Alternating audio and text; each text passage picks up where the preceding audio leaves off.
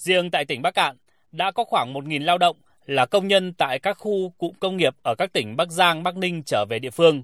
Dù hiện nay ưu tiên hàng đầu là phòng dịch, nhưng các địa phương đã có những phương án trước mắt, từng bước giải quyết công an việc làm cho các lao động này.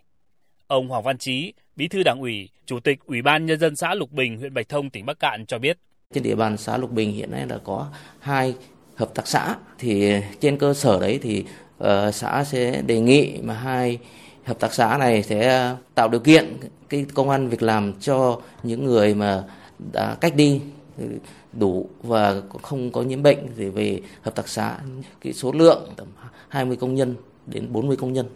Hiện nay, khu công nghiệp Thanh Bình tỉnh Bắc Cạn vẫn đang có nhu cầu tuyển dụng khoảng 400 công nhân làm việc. Mặc dù thu nhập chưa cao, song người lao động được ở gần nhà có thể phụ giúp gia đình và không cần thuê trọ. Bên cạnh đó, hiện cũng đang là thời điểm vào vụ sản xuất nông nghiệp, nên trước mắt những công nhân này cũng góp phần bù đắp lượng lao động nông nghiệp đang thiếu hụt.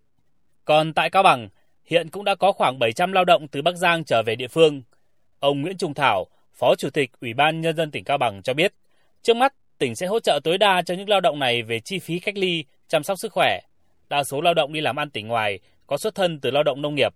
Do đó về lâu dài, tỉnh sẽ định hướng có những giải pháp để người dân có thể làm giàu được ngay trên chính đồng đất quê mình về lâu dài để giúp người dân Cao Bằng nói chung và cái lực lượng lao động này thì sắp tới thì tỉnh cũng sẽ phải triển khai ờ, các cái dự án phát triển sản xuất.